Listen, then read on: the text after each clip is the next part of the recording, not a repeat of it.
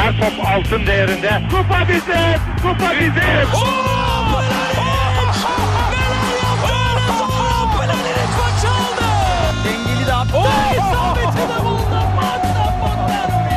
Zoran Ersin!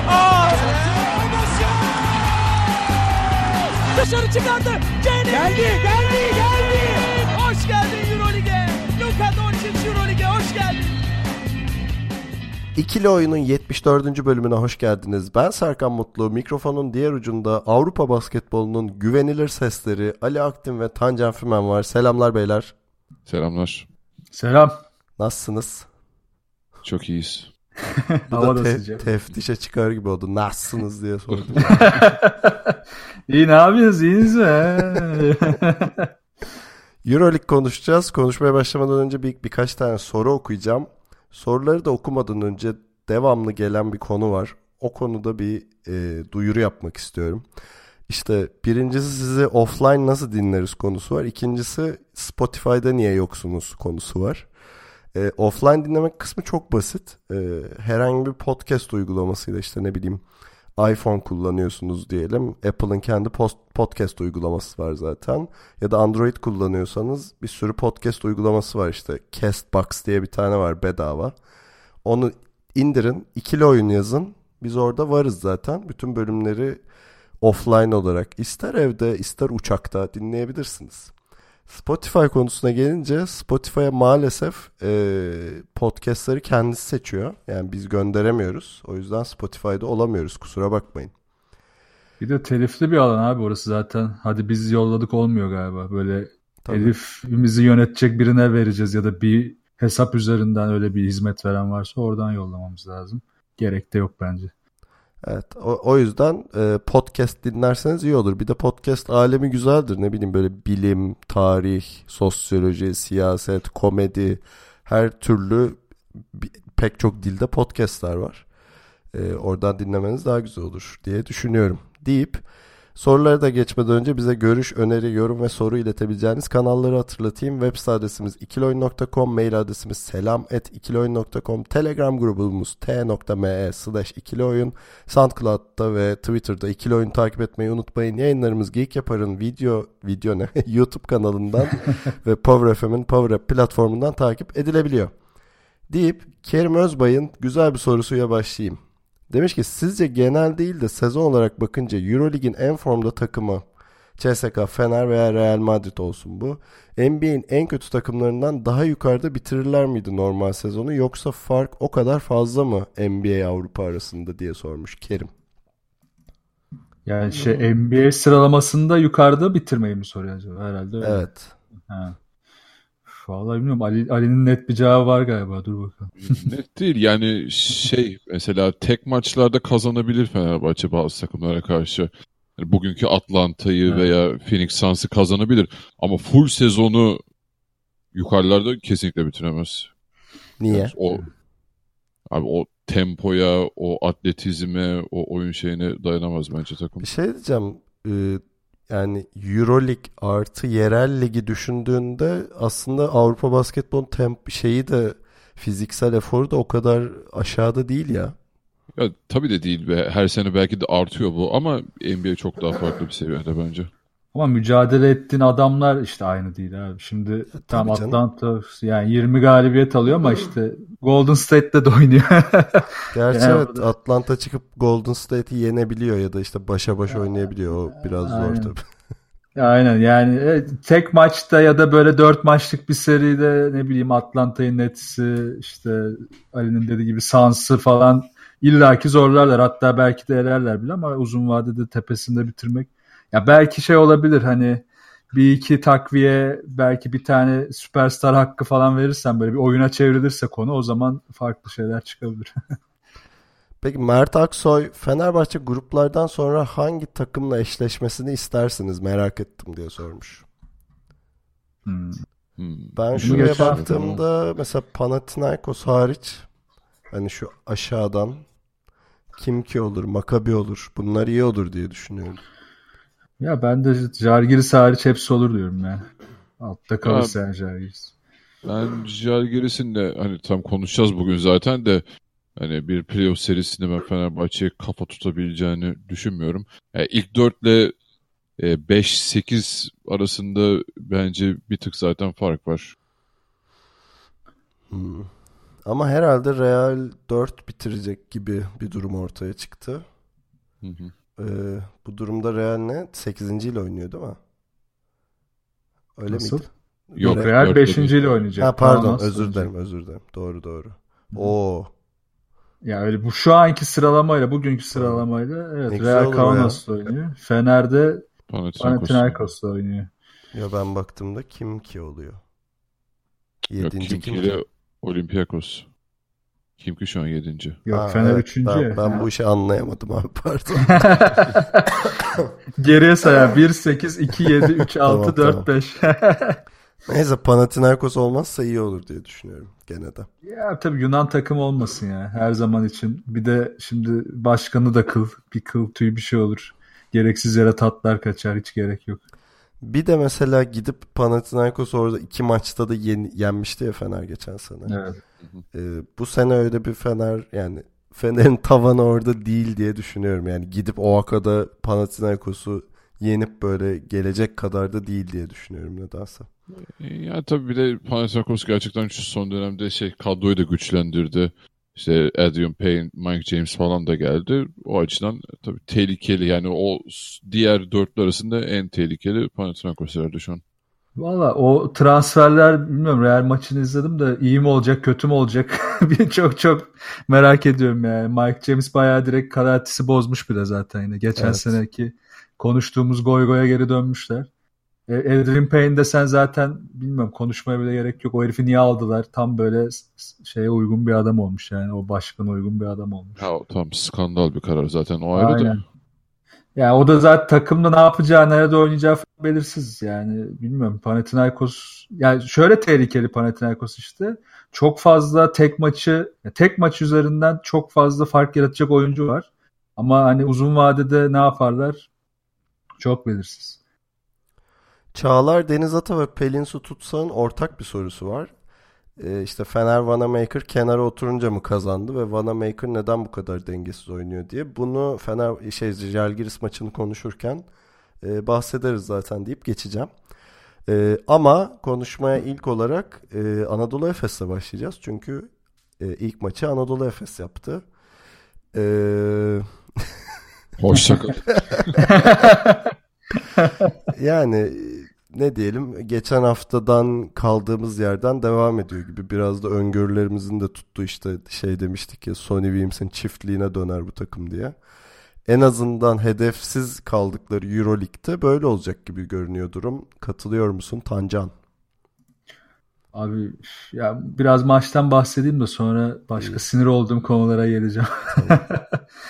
Ee, pardon, neye katılıyor musun dedim bu arada, bir şey düşünüyordum o anda, dağıldı kafam. Sonny Weems'in çiftliği olur demiştik ha, ya geçen eyvallah. hafta biraz hani hedefsiz kaldığı maçlarda yani EuroLeague açısından öyle olacak gibi görünüyor, katılıyor musun diye sormuştum. Aynen katılıyorum abi, öyle evet. olacak zaten. Ergin Ataman'ın maç sonrası önce... açıklaması da o yöndeydi. Ee, Sonny Weems çok öyle. iyi oynuyor, biz bu ligi alırız dedi. Yani şey, Türkiye ligi. Valla bazen düşünüyorum yani, evet ben de kısa da olsa hayatımda bir süre yani iki üç sene koçluk yaptım. Herhalde şimdi o zaman şey vardı tabii hani böyle olan bir oyuncu koysak üf ne oynar be falan mantığı vardı o zaman da Türkiye Ligi'nde de. iki bin on sekizde bunun olması ve Ergin Ataman'ın hani gelişindeki konuşmalarımızın tam zıttı şeyler yapması bilmiyorum çok üzüyor beni. Vallahi ben... sen... Tancan şey diyecek zannettim. Ben de iki üç yıl uyuşturucu kullandım. Zannettim ya bu kafam bu kafaya yani. Gelemedim. Yok Allah'tan kullanmadık ama. Yani şey e, abi neresinden tutsan elinde kalıyor şu an takım. Ya tam Türkiye Ligi'ni kazanma şansı var ki ben yüzde doksan beş kazanamayacağını düşünüyorum. E, Yani elindeki malzemeyi sadece Wilms'e entegre edeceksen diğer oyuncuları da bir noktada küstürecektir ki bence Derek Brown bunlardan biri, en başta gelen. Zaten dengesizliği iyice küsmüş durumda bence. Bilmiyorum abi, böyle bu gidişat tam Maccabi'nin kazanması da öngörülen bir maçtı ama yine de hani her bir çeyrekte bu kadar dayanıp da sonrasında bu kadar düşmeleri şeyi de mesela açıklamıyor. İşte konsantrasyon düştü dedik. Ligi bıraktılar dedik. Abi hiç kasmasınlar o zaman. Yani bir çeyrek bir şeyler yapmaya çalışıp sonra niye bırakılıyor? Yani o zaman gençlerle oynayalıma geliyoruz işte yine. O da olmuyor. E, Danston yine çıkıyor kırk dakika oynuyor. E, Danston zaten her hücumda bir hücresi ölüyor adamın. Yani her pick and roll oynamaya çalıştıklarında adamın bir parçası ölüp gidiyor. Yani McCollum'un üstüne devamlı sıkıştırma geliyor. Devamlı pick and roll oynamaya çalışıyor. Yani, yani sonunda Douglas biraz ipeli aldı da orada bir şeyler değişti ufaktan. Ta- Douglas da son çeyrek hani. Ha, dur ya yani ben o... de atacağım diye başladı. Hani zaten sorun burada. Tony Douglas, Sonny Weems ve Errick McCollum var elinde. Ya evet. Üçü de bir bakıma aynı melekelere sahip adamlar ya. Hani evet. Zaten beraber de oynatmamaya çalışıyor mesela Sonny Weems ve Errick McCollum'u. Bu şeye benzetiyorum işte Errick McCollum geldi yeni gözdesi oldu ya Efes'in işte ana atıcısı Hı-hı. oldu falan. Ben mesela maaşlı çalışırken eski patronum da böyle yapardı. Yeni biri gelirdi ofise hemen gözdesi o olurdu herifin.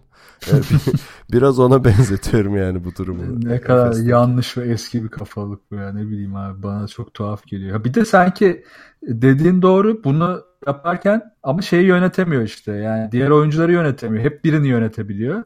Üstüne de ne hikmetse yani iki üç maçtır Doğuş sakatlandı ve bütün planların bozuldu gibi bir havaya giriyor kenarda yani. Doğuş'un üzerine kuracaksak bu takımda bir şeyleri geçmiş olsun. Kapatalım kapatıp diyorsun. Gidelim. Aynen abi kapatıp gitsinler. Harbiden seneye çeksinler yatırımı falan. Ben çok sinirlendim artık. Ve yani bilmiyorum geleceğiz herhalde o konuya da. Ya cidden Ergin Ataman'a özellikle Serkan sen de çok hani övdün. Ben de destek verdim. Ali bile destek verdi düşün gelirken. Ya ona rağmen yani şu hale şu durumda takım tam Türkiye Ligi'nde bir iki şey bir şekilde gidebiliyor ama hala çıkıp işte yok başkan olacağım. Yok futbol takımı yönetirim ben. Yok Mourinho'yum. Yok bilmem ne. Ya abi yani konu bu değil ki. Konu o değil yani. Sen bunu yazın konuş ne ama bileyim. Abi bak bunu hep söyledik ya. Yani şey konuşurken. Ergin Ataman'ın kafası basketbol sahasındayken iyi zaten. İyi koç evet. Zaten Ergin Ataman. Ama şu an özellikle son haftalarda gitti kafa yani başka yerlere. Mourinho falan röportajı vermeye başladı. Ne yapıyorsun hocam? Daha lig devam Aynen. ediyor. Euroleague'de on üç maçta üç galibiyet almışsın. Lütfen. Valla ben ben sinirli adamım. Başkan olsam yemin ediyorum kovardım. Ahmet Çakı'yı geri getirdim. Bitirirdi sezonu yani. Getirdiğim koçu kovardım yani sezon ortasında. Ali avına atlamak üzere olan bir kaplan gibi bekliyor yanında. Valla bir ne diyeyim ya. Şeyin e, açıklamasını duydum. E, Milano'nun koçunun. Adam diyor ki ya biz sonuncu bitirmek istemiyoruz ligi. Kendine böyle bir misyon edinmiş, bir tutunacak dal yakalamış ve getirdiler Kimki'yi yendiler deplasmanda. Ya abi yani Efes niye bu kadar çok saldı yani gerçekten işte sizin dediğinize geliyor o zaman gençlerle oynayalım, yatırımı çekelim. Bu kadar salmışlık ne bir de Ergin Ataman çıkıp üstüne biz şampiyon olacağız diyor ligde. Hani güçlüyüz ya da toparlıyoruz falan diye şampiyon olacağız açıklaması yapıyor. Gerçekten bu neyin kafası? Peki sen Sonny Weams'i getirdin. Eyvallah güzel. O zaman Lido'yu niye yolladın? Şimdi Tan Can şey demişti. Derek Brown'u aşağı çeker Sonny Weems demişti. Bence daha çok Errick McCollum'u aşağı çekecek Sonny Weams'in gelişi. Çünkü ikisi de at babam atalıma dönüyor. Tamam e, McCollum'la belli bir şekilde bunu oynayabileceğini gösterdi Efes. Yanına daha e, sağlam kanat oyuncuları ve daha sağlam bir onu kapatan savunma kurgusuyla. Bunu oynayabileceğini sinyalini vermişti Efes. E şimdi onun yerine bir tane daha aynı tarzda adam ekliyorsun. E tabii ki de fiziksel farklılıkları var. E ama günün sonunda Sonny Weems de atan bir herif yani. Çok e, topu dolaştıran, topa yön veren bir adam değil. E, o üstüne üstelik işte Sonny Weems e, o Maccabi yılları sonra Çin'e gidişi falan çok düşüşe geçmiş bir adam. Ve şimdi geleli de daha bir hafta olduğunu unutmayalım. Yani senin bir hafta önce getirdiğin adam senin ana adamın haline geliyorsa burada da zaten büyük bir sıkıntı var. Gerçekten McCollum'un suçu ne? E zaten Samsun'un durumu... Ha söyle abi. Şey, Serkan'ın patronu Ergin Ataman mıydı lan zaman? Şimdi ismini vermeyeyim de o kendini biliyor. Buradan selamlar gönderiyor. Ya, diğer yandan Danston'un durumu zaten içler acısı. Yani şu anlamda kendisi çok e, üst bir efor sarf ediyor ama ben izlerken üzülüyorum adamı. Yani basketbol beş kişinin oynadığı ama sadece Danston'un savunma yaptığı bir spor değildir yani. Danston Almandır diyebilir miyiz? Ya gerçekten Maccabi boğdu yani Danston'u orada, ki ne kadar iyi bir reboundçı ve savunmacı olduğunu biliyoruz. Sürekli boyalı alana oynadı Maccabi ve o kadar çok şey ikinci, üçüncü hatta dördüncü şans buldular ki ve bunları da hep şey değerlendirdiler. Bunlar bir noktada hep ceza üçlü olarak Efes'e geri abi döndü. Maccabi kırk rebound almış, Efes otuz. Yani evet. Şey gerçekten Danston'a ben de acıdım yani izlerken. Yani adamın o çabası, uğraşması falan, şu anda takımın geri kalanının enayisi gibi takılıyor Danston. Abi sezon bittiği gün hani çok ekstrem bir şey olmazsa, işte iyi bir koç, iyi bir takım kurulmazsa falan, hani Danston aynı gün gider bence, hiç düşünmez yani. Abi onu söylediğinde de olay yine şeye geliyor ama iyi bir koç gelse de bu sistem içerisinde başarılı olamıyor. Perasović kötü bir hoca mıydı? Yani. Zaten onu da konuştuk tamam, ki hep. Ha tabii yani şey, kötü koçlar gelmiyor zaten Efes'in başına. Hani aldı batırdı. Dediğin Ahmet Çakı bile gayet başarılı bir şey geçirmişti, dönem geçirmişti o takımı İlkoviç'ten devraldıktan sonra. Ama yani bu kulüp yapısı, artık yönetim vesaire bir şekilde bunların başarılı olacağı, önünü açacağı sistemi sağlayamıyor demek ki. Burada yani olay hep dönüp dolaşıp zırt pırt aynı şeyi konuşuyoruz zaten. İşte bu tamam Ergin Ataman kurmadı, ona da suç bulmak lazım falan filan da abi dön dolaş aynı geyik yani. Evet. Bu arada Danston'un iki sene sözleşmesi var ya, gidemez muhtemelen. Tüh bak o geldi aklıma şimdi. Geçmiş olsun Danston'cığım. Danston'a üzüldük bugün de. Peki şeyle bitirelim. E, Stimaç'a sormak istiyorum. O konuda bizim Telegram grubunda da konuşmalar oluyor çünkü. Ne oldu da bu adam hani Ergin Ataman öncesi dönemde hani Danston'la beraber oynayan, yer yer takımın tek pivotu işte Danston kenardayken olan bir adamken şu an sadece garbage oynayan bir adama dönüştü. Ya bunu zaten sezon başında eleştirin, Perasovic'in sisteminde eleştirdiğimiz temel nokta, yani en azından benim eleştirdiğim temel noktalardan biriydi. Danston'la ve Stimaç'la oynadığında bazı artılar kazanabiliyorsun ama çok fazla açık verebiliyorsun. Ee, Maccabi maçında da şeyi doğru buluyorum ben. Ya bir ara denedi yine mecburen, rebound alamadığı için ikisini birden oyuna soktu. Ama Maccabi zaten açık sahayı bütün maç boyunca yakaladı. Bu şey dezavantajı yaratacaktı Efes'e. Yani geri dönme veya kenarları açılma sıkıntısı yaşatacaktı. O yüzden çok niye oynatmadı bu maçta diyemem. Yok ha, ben ama... zaten daha genel bir soru soruyorum abi. Ha, sonuçta tamam, yani... işte maç bence... Yani sadece garbage time oynayacak bir adamla değil yani kalite yok, olarak. Yok kesinlikle değil. Ve belki de en iyi sezonlarından birini yaşıyordu belki. Abi bu bence direkt iki koçun da en büyük hatası. Mesela Perasović ikisini beraber oynatmayı, bence yani ki görünen de oydu, sezon başladıktan sonra denemeye başladı. Yani bu sezon öncesinde çalışılmış, üzerine çok kafa patlatılmış, işte ben bu ikisini şöyle kullanırım, böyle hücumda kurgularım, savunmayı böyle kurgularım dememişti. Zaten ondan patladı çoğunda. Ergin Ataman da tabii ona sığınacak. Ve yani ya işte Stimaç zaten benim tarzım değil, ya da işte kafamdaki ki onun işte daha hareketli tek adam üzerine oyununda Stimaç ağır kalıyor diye düşünüyor muhtemelen. E, tamam da yani elindeki malzeme bu. Diyorsun ki kendine Mourinho'yum. E Mourinho'ysan elindeki bütün malzemeyi iyi kullanman lazım. E, kullanamıyorsun. O da belli ki maç dışında Stimaç'ı dansını nasıl kullanacağını ya da farklı işte Stimaç'ın yanına hangi dört ya da üç numaraları koyup kullanacağını çalışmamış. E çalışmayınca da Stimaç oluyor olan yani. Hiçbir şekilde kullanamıyorsun bu adamı. Yani bu ne Stimaç'ın suçu, ne bence şeyin suçu, diğer takım arkadaşlarının suçu. Yani oyundayken Stimaç'ta belli kurguları yapamazsa Anadolu Efes bu koça yazar. Çünkü Anadolu Efes'te yaratıcı bir oyuncu da yok. Yani Simon onu kullanabiliyordu biraz daha. O yani özellikle Perasović döneminde daha fazla ondan katkı alabiliyordu. Şu anda onu yapabilecek bir oyuncu da yok. O yüzden durumda bu noktaya geldi. Ya çünkü her takımın evet ne bileyim ana uzunu var zaten. Ve bench'te de uzun oluyor bu takımların. E bu bench'teki uzunları girdiğinde takımın kurgusu biraz değişiyor. Hani ona göre oynamaya başlıyorlar. Efes'te şu an bu akıl yok. Hani işte maçı gerçekten kullanma aklı yok. Adam girip işte gene ne beş tane rebound çekmiş sekiz dakikada. Hani bu konuda zaten başarılı. Yani demek ki onu da kullanabileceğin alanlar var. Hani o kadar da garbage bir adam değil demek istiyorum yani. Kesinlikle değil. Aynen. Ya, ya bir de durum buyken yani işte elindeki her şeyi kullanabiliyor olman lazım.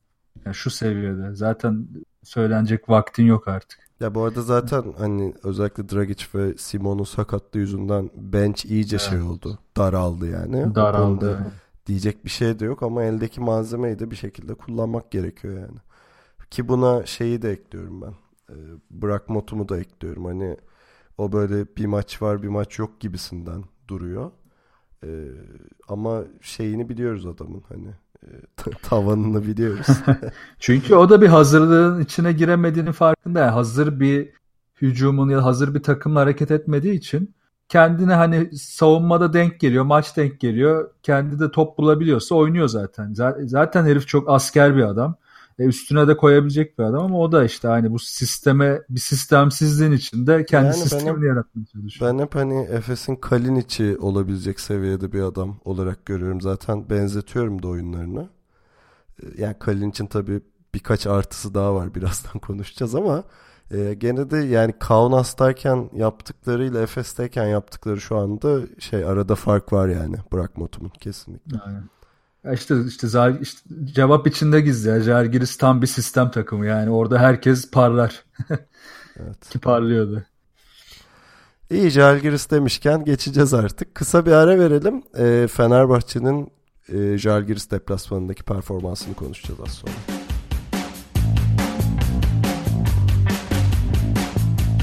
Herhalde hepiniz e, hemfikir olacaksınız ki haftanın en yani seyir zevki üst düzeyde maçlarından biriydi.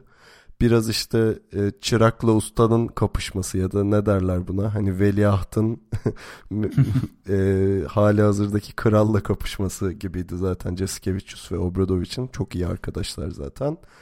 E, ve adına yaraşır bir maç oldu yani. Heyecanlanmamıza yaraşır bir maç oldu diyeyim. E, özellikle ilk yarıda Zalgiris'in çok üst düzey bir performansı vardı. Soyunma odasında neler yaşandıysa artık Fenerbahçe e, çok acayip bir geri dönüşe imza attı. Özellikle son çeyrekteki oyunu e, yani isim isim zaten konuşacağız. E, çok e, kayda değerdi herhalde. Ve geçtiğimiz hafta hatta ondan önceki hafta Fenerbahçe'nin işte bu Real Madrid, e, Zalgiris ve C S K A virajında bir mesaj vermesi gerektiğini hep söylüyorduk. Geçen hafta bu mesajı vermişti. Bu hafta da pekiştirdi gibi bir durum oldu herhalde. ee, Ali senle başlayalım. Nasıl gördün bu maçı? Gerçekten övdüğün kadar var yani izlemesi, koç performansları açısından, maç önü hazırlıkları her açıdan çok şey e, tatmin edici bir maçtı. Öncelikle Zalgiris tarafına bakarsak ve Jasikevičius'un performansına ya ben gönül rahatlığıyla herhalde şeyi söyleyebilirim. Yani yapılması gereken tüm ön hazırlıkları yapmış, maç içerisinde yapması gereken tüm hamleleri yaptı. Ama e, günün sonunda da şunu unutmamak lazım. Yani Obradovic'in Fenerbahçe'sine e, kafa tutamayacağını gösterdi. Yani zorlayabildi ama kesinlikle yıkamadı. Ki bu da Fenerbahçe için işte e, ilk yarının rövanş maçı gibi oldu zaten. Kaybetmişti Fener ilk maçı. Yani Zalgiris gerçekten inanılmaz iyi başladı maça. Yani Fenerbahçe'nin tüm planlarını bozdu ki Fenerbahçe maça size'lı bir ilk beşle başladı işte Ahmet ve Melli ile. Ee, yanlış hatırlamıyorsam Kalinic de vardı. Evet, ee, Kalinic de var. Ya bu gerçekten Fenerbahçe'nin e, yüksek olduğu bir beş. Ama Zalgiris buna o kadar iyi hazırlanmış ki bu sistemi baştan kitledi. Fenerbahçe çok uzun süre hiç boya alana top bile indiremedi. E zaten e, Ahmet de üç dakikada iki faul yapınca Obradovic bundan hemen vazgeçti. Ama e, yani bu işte hep övdüğümüz Zalgiris'in sistemi e, özellikle orta mesafelerde topu çok doğru yerde doğru kişilerle buluşturması, ceza şutlarını çok iyi yakalamaları, zaten Pengos'un hani e, bu sene çok e, flash bir performansı var, o ayrı. O sistem içerisinde harika işledi e, bu ilk çeyrek boyunca, hatta ilk yarı boyunca Zalgiris için. Ve yine senin dediğin gibi artık o yarıdan sonra ki şeyi de hatırlattı bu geçen haftaki Real Madrid maçını. İnanılmaz bir dönüşe imza attı Fenerbahçe ve burada önemli olan şeylerden biri de benim için bu sadece bir oyuncu üzerinden olmadı. Orada işte ateşi yakan ilk başta biraz Veselý oldu. Sonra o faul problemine girince bayrağı Melli devraldı. İnanılmaz bir katkı verirken dört faulle dışarıda kalınca iş, yani maç bir anda şeye geldi. Sulukas'ın ellerine geldi ve e, gerçekten geçen haftaki performansının, ikinci yarıdaki Real Madrid performansının da hani tesadüfi olmadığını gösterir şekilde sıfır top kaybı, inanılmaz bir kontrolle maçı götürdü. Yani zaten e, istatistiklere de baktığımızda hani index rating'de beş oyuncunun birden e, onun üzerine çıktığını görüyorsunuz Fenerbahçe'de. E, tabii ki de hani uzun uzun konuşacağız herhalde. İşte Mart ayı geldi ve Nikola Kalinic'in efsanevi dönüşü, bu kadar uzun süre sakatlıktan döndükten sonra çok çok inanılmaz bir performanstı. Ma- Mart ayı Avrupa'nın dert ayı arkadaşlar. Bir kediler bir Avrupalılar bayılıyor Mart. Evet, Ali şey dedin, hani uzun bir beşte başladı dedin. Daha da uzattığı bir an vardı. İlk yarının sonunda Nanoli'nin oyun kurduğu, Datome, evet. Kalinic, Melli ve Veselý'li bir beşi vardı Fenerbahçe'nin. Hani buradaki tek amacı savunmayı sertleştirmek ve şu şeye girerken, soyunma odasına girerken en azından çift tanelerde kalmasındı fark ve gerçekten de bir şekilde kırk otuz bir bitti. Gerçekten çok daha kötü olabilirdi bu arada. Zalgiris çünkü yani Jasikevičius o kadar iyi hazırlamış ki takımını ve çok açtı maça tabii ki de. Bütün reboundları atlıyorlar. İnanılmaz mücadele ediyorlar ve hani en imkansız topa bile atlıyorlardı artık ve oradan böyle iki üç tane top da çıkarttılar. Ee, çok iyi bir ilk yarı performansı vardı Zalgiris'in ama Fenerbahçe'nin şey hesabı tuttu, en azından şu ilk yarıyı bir geçirelim bir şekilde. İkinci yarı bir şekilde toplayacaksak, hani o şeyi vereceksek, reaksiyonu vereceksek vereceğiz şeklinde bir e, yarıya giriş oldu ve ikinci yarı o reaksiyonu verdi gerçekten de. Tancan, sen ne diyorsun? Yani bu maça Fenerbahçe bence yanlış beşle başladı. Çünkü şunu gördüm başlarken, Zalgiris'in zaten soyunma odası konuşması da ona yakındı. Yani Zalgiris ilk maça göre hazırlanmış. Yani ilk maçta Wanamaker'ın deliciliği onları çok etkilemişti ki hep dediğimiz bir şey de var işte. Yani Zalgiris'in Fenerbahçe'yi yenmesi ya da C S K A'yı yenmesi için kırk dakika iyi oynaması lazım. Ama Fenerbahçe'nin öyle bir zorunluluğu yok. O yüzden de e, Jasikevičius buna odaklanmış. Yani ben Fenerbahçe'yi kırk dakika boyunca nasıl devamlı E, altta tutarım, nasıl devamlı yenerim mi çalışmış. Tam tersi olarak da Obradovic de Zalgiris'in genel oyun planına ve takımına bakarak, hani ilk maçı fazla düşünmeden, yani zaten genelde Obradovic'in tarzında o da vardır, hani o günü hedefler. Biraz daha ona çalışmış ki Obradovic de ikinci yarını, yani maç sonundaki açıklamasında ne yaptınız diye sorduğunda spiker, oyunu tamamen değiştirdik dedi ikinci yarıda. Evet, yani ikinci yarının beşinin ilk beş başlayanla hiçbir farkı yok. Ama çok çok büyük farkı var. Ee, burada da işte bunu yapabilmesinin nedeni de işte Obradovic'in, diğer takımlarda eleştirdiğimiz olmayan en önemli şey herkesin maça hazır olması. Yani her oyuncunun üç dakikada girecek olsa, beş dakikada, on beş dakikada girecek olsa, ki Fenerbahçe'de son birkaç maçtır en fazla bir oyuncu otuz dakikanın üzerinde oynuyor ya da maksimum iki oyuncu. Geri kalan bütün oyuncular otuz dakikanın altında süreler paylaşıyor. Bu çok kıymetli olmaya başladı. Zalgiris'in işte o kırk dakika size üstünlük sağlamasını böyle engelleyebiliyorsunuz. Ha, oyunun parçalarını ise nasıl değiştirdi Fenerbahçe? Yani ilk maçta yine açtım, notlara baktım, hani neyi tartışmıştık diye. Çok da maç izliyoruz artık, unutuyorum bazı şeyleri. Yani Zalgiris'in hücumda inanılmaz hareketli kaldığını, devamlı Fenerbahçe'nin savunmasını bozacak şekilde işte topsuz katları kullandığını falan konuşmuşuz. Ee, yine aynı şeyleri yaptı Zalgiris. Ve bunu yaparken Fenerbahçe ilginç bir şekilde hazırlıksız yakalandı. Yani onlar tam tersi olarak hücumda çok durağan, hiçbir şekilde kat etmeyen, savunmada yardımlara devamlı aksayan bir Fenerbahçe haline geldiler. E, bu ilk, ilk iki çeyrek, hatta üçüncü çeyreğin bir kısmına kadar bayağı aslında sürdü. Yani işte bir dizi izlersin, üç bölüm çok kötüdür de dördüncü bölümde açılır gibi oldu maç biraz. E, dördüncü çeyrek başlarken de işte hani Kalinic ve Sulukas liderliği ortak alıp, sonra da Sulukas biraz daha öne çıkıp zaten maça darbeyi vuran hamleleri getirdi. Bunda da yine aslında başarı e, Sulukas'ın. Yani Sulukas herkesin elinin yandığı bir anda topu eline aldı ki ilk maçta da tam tersi olarak Wanamaker öne çıkmıştı. E, bütün Zalgiris'in ilk oyun planında Wanamaker'ı şey yapmaktı, sindirmekti. Bunu başardılar. Ama Sulukas bunu fark edip ilk maçında hani hatalarına düşmeyip ki bakın işte bu çok büyük bir oyun başarısı ya. Yani bütün takımı okumuş Sulukas. Muhtemelen kafasında maça çıkmadan ya da maç andaki rakibin yaptığı bütün hamleleri düşünüp ona adapte olup hareket etmeye başladı ki attığı üçlük, içeri girdiği o son bir turnikesi var ki Harden gibiydi. Yani blokta kesildi, sayı verdi ya hakemler. O evet, inanılmaz bir evet. şeydi ya. Yani tek adım üzerinden inanılmaz uzaktan gelip bitirdi falan. Benim bir aklım gitti orada. Ya bunlar hep işte savunmayı okuma, adapte olma gibi dersler oldu aslında maçı izleyenlere. O yüzden ben harbiden Sulukas'a çok büyük takdirlerimi iletiyorum bu maç sonunda. E tabii aslında geçen hafta konuştuğumuz bütün artılar e, bu maçta da deftere artı olarak yazdı. Başta Kalinic olmak üzere. Yani bu süreler otuz dakikaların altına indi diyoruz ya, Fenerbahçe'de oyuncular paylaşıyor artık süreleri. Bunda en büyük etken Kalinic aslında. Hani onun hem kısa hem uzun rotasyonla verdiği destek çok büyük. İşte alıyor, sırtı dönük oynuyor dört numarayla. Yer yer büyütmek istiyorsan üçe çekebiliyorsun falan. Ki işte bu Nani, Datome, Kalinic, Melli, Veselý beşte de bu yaşanıyor. Hani Kalinic'in o ne derler ona, her role bürünebilen karakteri ve tabii buradan da artı değer sağlıyorsa Fenerbahçe'yi gerçekten çok üst seviyeye çıkartıyor. E bu maçta da öyle oldu. Biraz da sürprizlerle dolu bir adam. Çok garip şeyler yapabiliyor.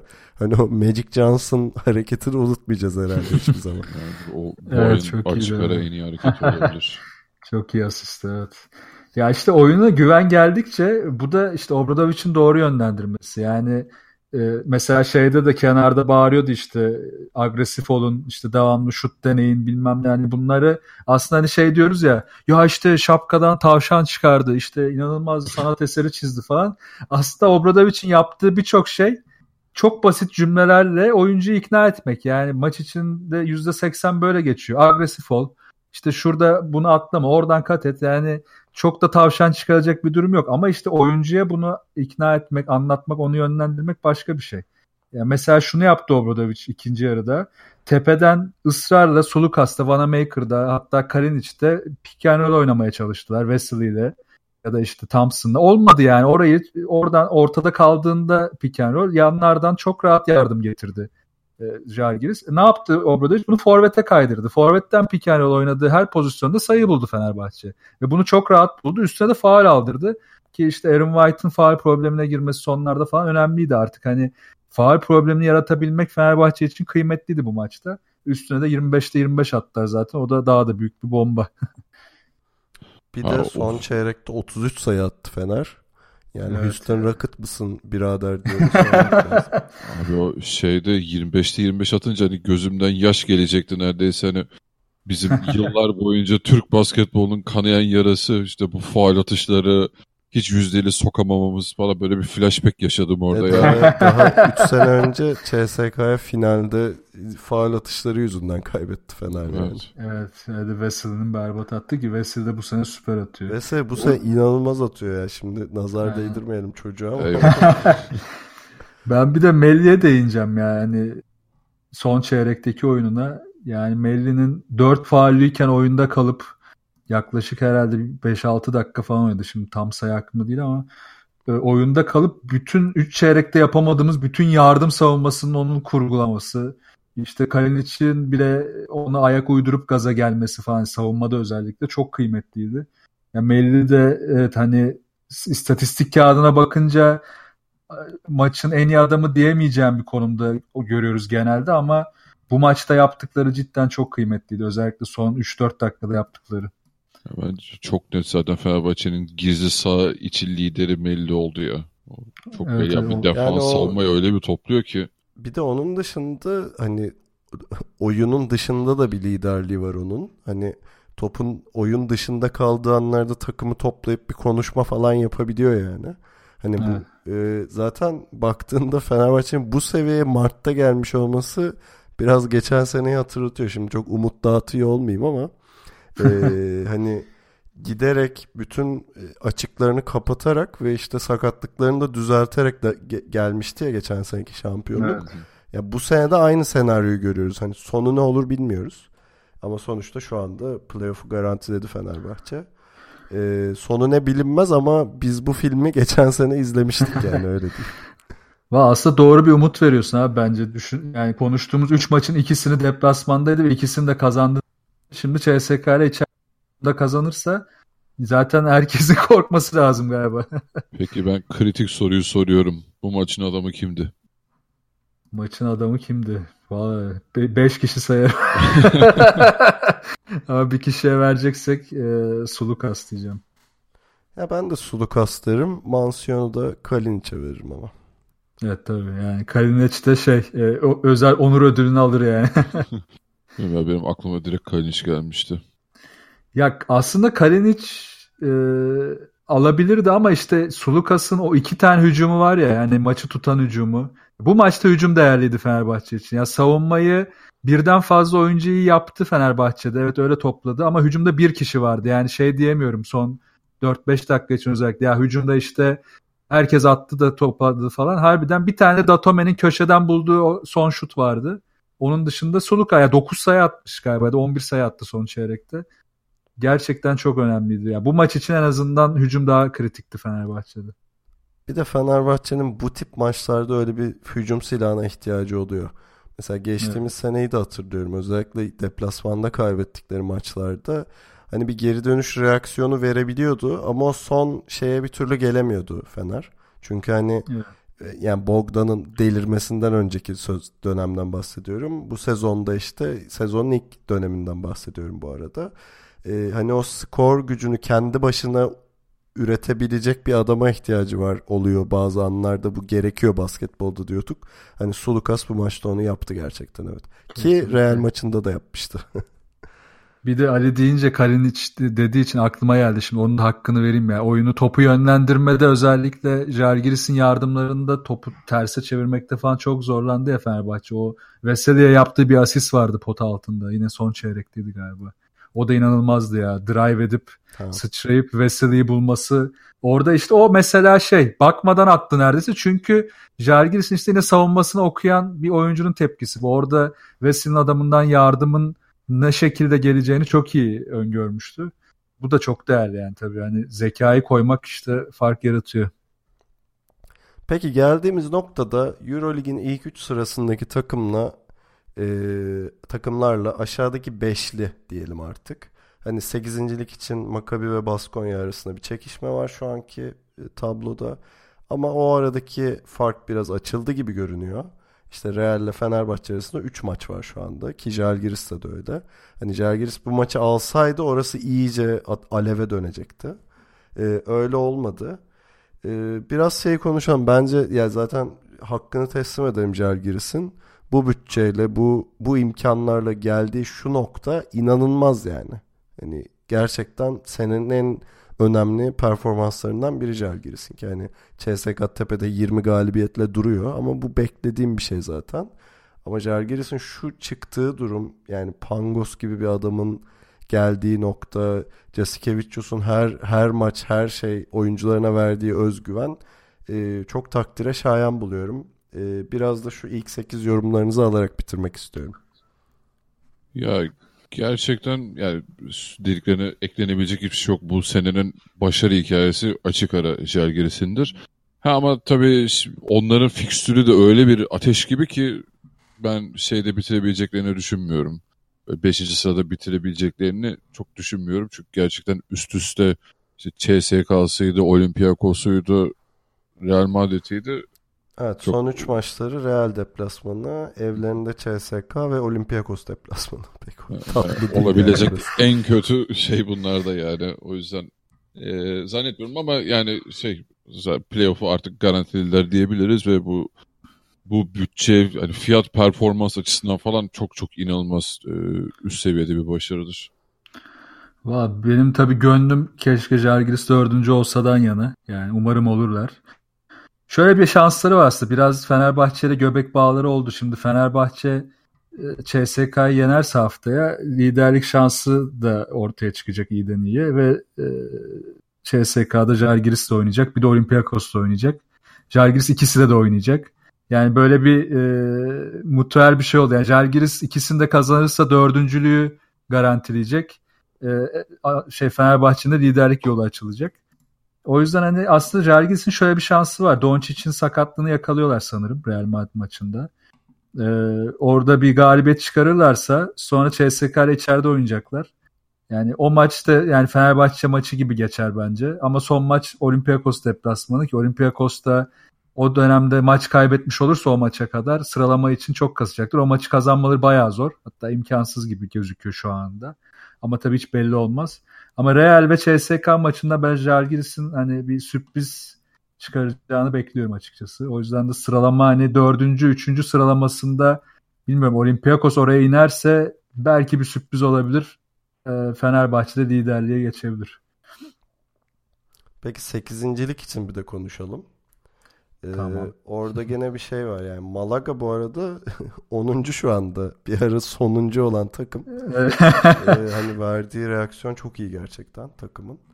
Ee, burada tabii Joan Plaza'ya bir tebrik gerekiyor diye düşünüyorum. Hani en azından motivasyon açısından takımını nasıl motive evet. ettiyse hani şu anda evet şeyi yok. E, playoff şansı düşük çok.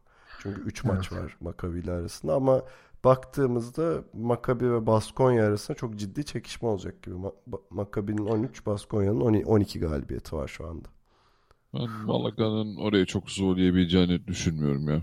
Yok ben ya zorlamadan onları... bahsetmiyorum ama hani Efes e, sondan birinci, on beşinci iken Malaga on altıncıydı. Onu hatırlatmak Abi, istiyorum sadece. Tabii sırf Efes değil. Hani Malaga'nın şu an bulunduğu pozisyon, hatta Kızılyıldız'ın şu an bulunduğu pozisyon aşağı baktıkça oradaki Burası, Barcelona, Efes falan hani iyi bir ders çıkarması gereken takımlar oluyor bunlar. Ki Barcelona bir de harbiden intihar etsin yani evet. O bütçeyle durum çok çok çok şu an sıkıcı yani. Abi pota kıran adamları var hala. Değil mi pota?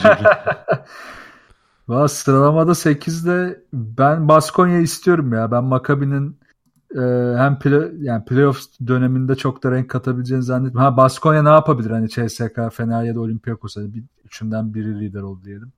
Ne kadar dayanabilir o da şüpheli ama Baskonya'nın daha renkli ve daha hani dirençli kalabilecek bir takım olduğunu düşünüyorum. İmki de bence kalacaktır. Hani sekize düşmeyecektir. yediyi korur diye geçiyor içimden. Panathinaikos'ta altıdan yukarı gidemez gibi duruyor özellikle Mike James ve Payne geldikten sonra halleriyle. Bu arada atladığımız bir konu var ee, sorularda. Wanamaker el freni midir? Abi Wanamaker'sız Otto Porter çok iyi oynuyor. Ya Wanamaker el freni ne yani değil tabii ki de Wanamaker'ın çok iniş çıkış yaşadığı yani iki maç üst üste M V P olup ondan sonra hiç ortada olmadığı süreçleri bir kere değil birkaç kere yaşadık bu sezon. Bu maçtaki şanssızlığı da şu oldu aslında. Zalgiris çok fazla onun üstüne yoğunlaştı. Ee, öyle olunca oradaki hatası da topları genelde kendi inisiyatifiyle kullanmak yerine daha önce çevirmeye başlaması gerekiyordu. Bunu daha böyle sonlara doğru yapmaya başladı. İlk yarıda çok az yaptı. Bir de dış şutlarda istikrar yakalayamadı. Bu maç özelinde Fenerbahçe ondan bir şey alamayacağını gördüğü için kenarda tuttu ve bu faydalı oldu. Yani Sulukas'ı burada kaybetmek istemedi Obradovic. O yüzden de kenarda kalması iyiydi bu maçta. Ben Fenerbahçe'nin Wanamaker'ın eline bu kadar bakmadığı düzenin sağlıklı bir düzen olduğunu düşünüyorum bu arada. Çünkü Euroleague'in ilk dönemine baktığında şey maçlar vardı. Wanamaker'ın tek başına direndi ama Fener'in kaybettiği maçlar da hatırlıyorum. Ama şu anda takım olarak çok iyi reaksiyon veren bir Fenerbahçe'de Wanamaker bir son dört beş maçtır evet tökezliyor. Özellikle dış atışı çok düştü. O biraz garip. Ee, hani şimdi baktım yani dört gerçekten yüzde yirmi beşin altında falan atıyor üç sayı, üç sayılıkları. Öyle değildi yani ligin ilk yarısında. Ee, ben sağlıklı olduğunu düşünüyorum Fenerbahçe için. Hani Wanamaker'da yabana atılacak bir oyuncu değil. Yani Fenerbahçe takım olarak bu performansı sürdürdüğü sürece Wanamaker'ın maçları gelecektir o kesin yani. Benim burada sadece emin olamadığım hani bu sezonun geri kalan ve playoff yani Final Four kısmında e, acaba Fenerbahçe'nin gerçekten liderlik rolünü o noktada Wanamaker mı üstlenecek, Sulukas mı üstlenecek? Ya yani tam Sulukas şu an mesela çok formda e, gerçekten şey dengesini de mesela iyi kurdu. Yani hem skor katkısı hem takımı oynatma katkısı arasında iyi bir denge kurdu. Çünkü böyle ana skorer olma şeyi öne çıktığında Sulukas'ın ne kadar e, şey tehlikeli olabileceğini de veya takımı düşürebileceğini de biliyoruz. Evet. E, benim tek endişem Sulukas'la ilgili o. Tamam, şu an çok iyi ama yarın yine aynı performansı verir mi, yoksa bir noktada tökezler ve şey olur mu, saçmalamaya başlar mı endişesi bende biraz var. İşte Wanamaker'la bu liderlik konusunda zaten sezon başından beri hani çekişme demeyeyim de bir e, tam oturmamışlık vardı Fenerbahçe'de, hani kim ipleri eline alacak diye. Ben bu senenin sonuna kadar belki tam olarak Wanamaker'ı o rolde göremeyebiliriz diye düşünüyorum. Ya Wanamaker'ın aslında ne bileyim yani o şeyi biraz paylaşmaya açık gibi geliyor bana artık. Yani sezon başı biraz kafalar karışıktı, sakatlıklar da vardı falan da. Şimdi paylaşma kısmında çok sıkıntısı yok ama zaten Wanamaker'ın kıymetli olduğu şeyleri Obradovic maç içinde belli anlarda kullanmayı tercih ediyor. Wanamaker'ı burada şundan etkiliyor. Ritim bulma üzerinden giden bir oyuncu olduğu için ritmi bulamayınca hücumda etkilenebiliyor ama savunmada mesela Zalgiris maçında çok iyi savunma yapadı ama Real maçında e, Doncic'e Doncic'e yaptığı savunma değerliydi. Ya bunları Obradovic maç içinde yakaladığında Wanamaker'la doğru hamleler yapabiliyor ama yakalayamazsa Wanamaker'ın inisiyatif almada sıkıntıları var. Evet, yani tercih sıkıntısı olarak ortaya çıkıyor bu. Ha bu liderlik isteğinden mi kaynaklanıyordur? Yoksa hani e, kendi formsuzluğundan mı kaynaklanıyordur ya da başka bir sıkıntım var? Çok net göremiyorum bunu ama e, Ali'nin dediği şu konu doğru. Playoff'ta ya da Türkiye finallerinde ya da işte Final Four'da e, çok kritik anlarda Wanamaker'ın ne yapacağı önemli ve deliciliği Fenerbahçe için çok önemli. Çünkü ondan daha delici bir oyuncu yok takımda. Yani o yüzden de savunma dengesini bozmak için Wanamaker'a her an ihtiyaç olacak Fenerbahçe'de.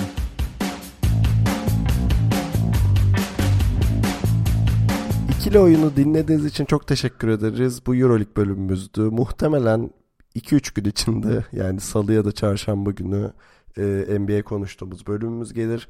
Bize hemen görüş, öneri, yorum ve soru iletebileceğiniz kanallarımızı hatırlatayım. Web site adresimiz ikilioyun nokta com, mail adresimiz selam at ikilioyun nokta com. Telegram grubumuza bekleriz. Güzel muhabbet var. t nokta m e slash ikilioyun. Twitter'da ve SoundCloud'da ikili oyun takip etmeyi unutmayın. Yayınlarımızı Geek Yapar'ın YouTube kanalından ve Power F M'in Power Up platformundan takip edebilirsiniz. Programın başında da söylediğim gibi bizi offline olarak dinlemek isterseniz telefonunuzun podcast uygulamasına ikili oyun yazın. Orada da varız. Her yerde varız arkadaşlar, olabilecek. Ee, önümüzdeki hafta görüşmek üzere. Kendinize iyi bakın ve hoşçakalın. Hoşçakalın. Hoşçakalın.